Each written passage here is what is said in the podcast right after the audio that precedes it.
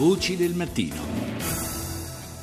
E, parla- parliamo adesso di Africa, in particolare di Ruanda. Quello delle modifiche costituzionali per ottenere nuovi mandati presidenziali è un referendum che nel- in Africa appunto va particolarmente di moda. Non sorprende dunque che negli ultimi tempi Paul Kagame, presidente del Ruanda, si stia particolarmente impegnando per convincere, tra virgolette, il Parlamento a votare gli emendamenti costituzionali del- dell'articolo 101 che gli permetterebbero di ripresentarsi nel 2017 dopo le vittorie nel 2003 e nel 2010. A creare sconcerto, almeno apparentemente, però, è che lo stesso Kagame si comporti in modo completamente diverso quando si parla del suo rivale Pierre Nkurunziza, presidente del vicino Burundi, che vorrebbe fare esattamente la stessa cosa. Ma sentiamo al microfono di Colomba San Palmieri il parere del professor Aldo Pigoli, africanista alla Cattolica di Milano. Sicuramente quello dell'attaccamento al potere è un fattore ricorrente, ma penso non solo per il continente africana. Ci sono caratteristiche diverse sicuramente. Eh, in Ruanda noi dobbiamo considerare che Paul Kagame, eh, il leader del Rwandan Patriotic Front, è colui che appunto alla guida del suo prima movimento ribelle poi partito politico ha eh, fermato, eh, posto fine al genocidio degli estremisti Hutu nella primavera estate del 94, ha poi permesso una transizione relativamente pacifica verso una stabilità politico-istituzionale, cioè questo è l'elemento più significativo, oltre alla sicurezza interna ha anche eh, realizzato un, eh, il mito della crescita economica, dell'abbattimento della povertà, dell'aumento del potere d'acquisto di gran parte della popolazione del Ruanda. Dall'altro lato abbiamo Nkurunziza che è eh, un leader di etnia opposta, lui è Hutu, eh, Paul Kagame e Tutsi, eh, in un paese dove dal 2005 appunto il partito guidato da Nkurunziza, che era l'ex movimento ribelle, ha preso il potere tramite le elezioni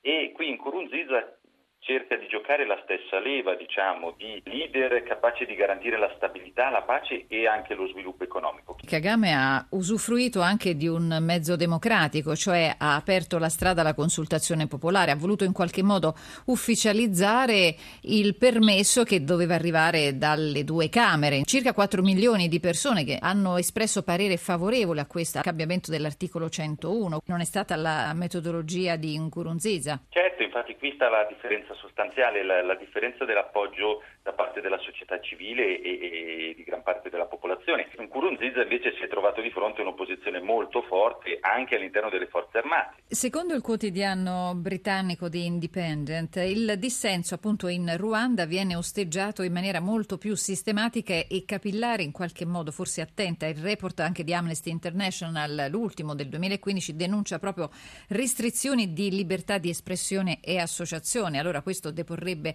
a favore, dire, di un uso del potere eh, più sottile da parte di, di Kagame?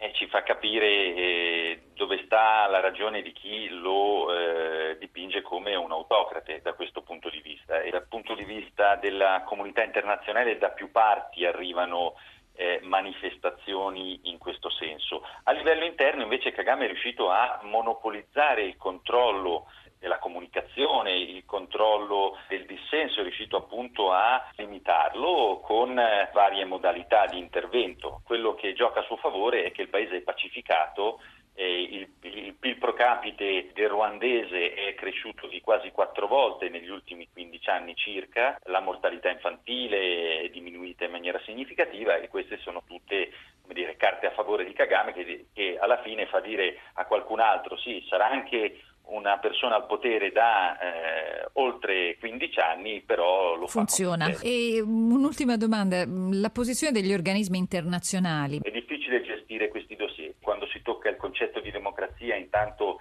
si tocca una parola difficile poi da declinare a seconda delle aree in cui siamo e sopra- soprattutto nelle stesse aree occidentali di origine del termine democrazia non sempre vediamo che questa funziona realmente, quindi anche da parte degli organismi internazionali a guida occidentale o de, da parte delle potenze occidentali eh, eh, diventa sempre delicato toccare questi argomenti.